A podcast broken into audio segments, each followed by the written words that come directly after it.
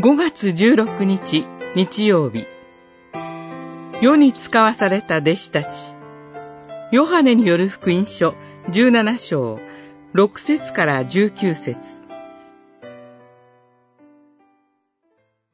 私を世にお使わしになったように、私も彼らを世に使わしました。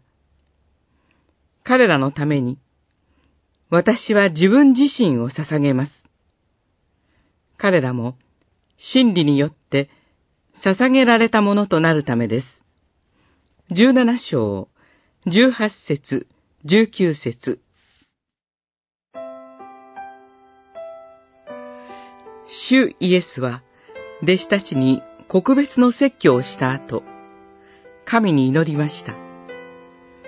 この主イエスの祈りは、大祭司の祈りと言われています。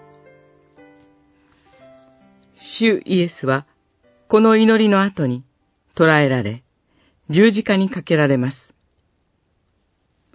主イエスの遺言とも言えるような思いが込められた祈りです。この祈りで、主イエスは、ご自分が神によってこの世に使わされたように、弟子たちを世に使わすことを宣言されます。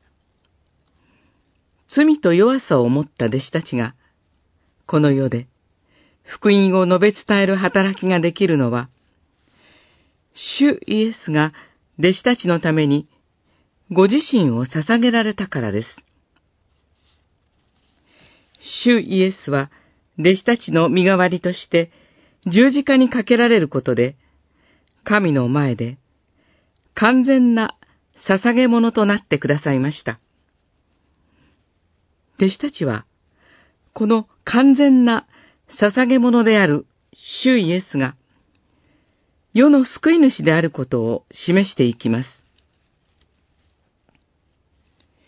主イエスは、弟子たちのためにご自身を捧げたように、弟子たちも福音の真理を世に述べ伝えるために、神に捧げられたものとなることをここで祈ってくださいました。私たちも、主イエスの弟子として、自分自身を神に捧げて生きていきましょう。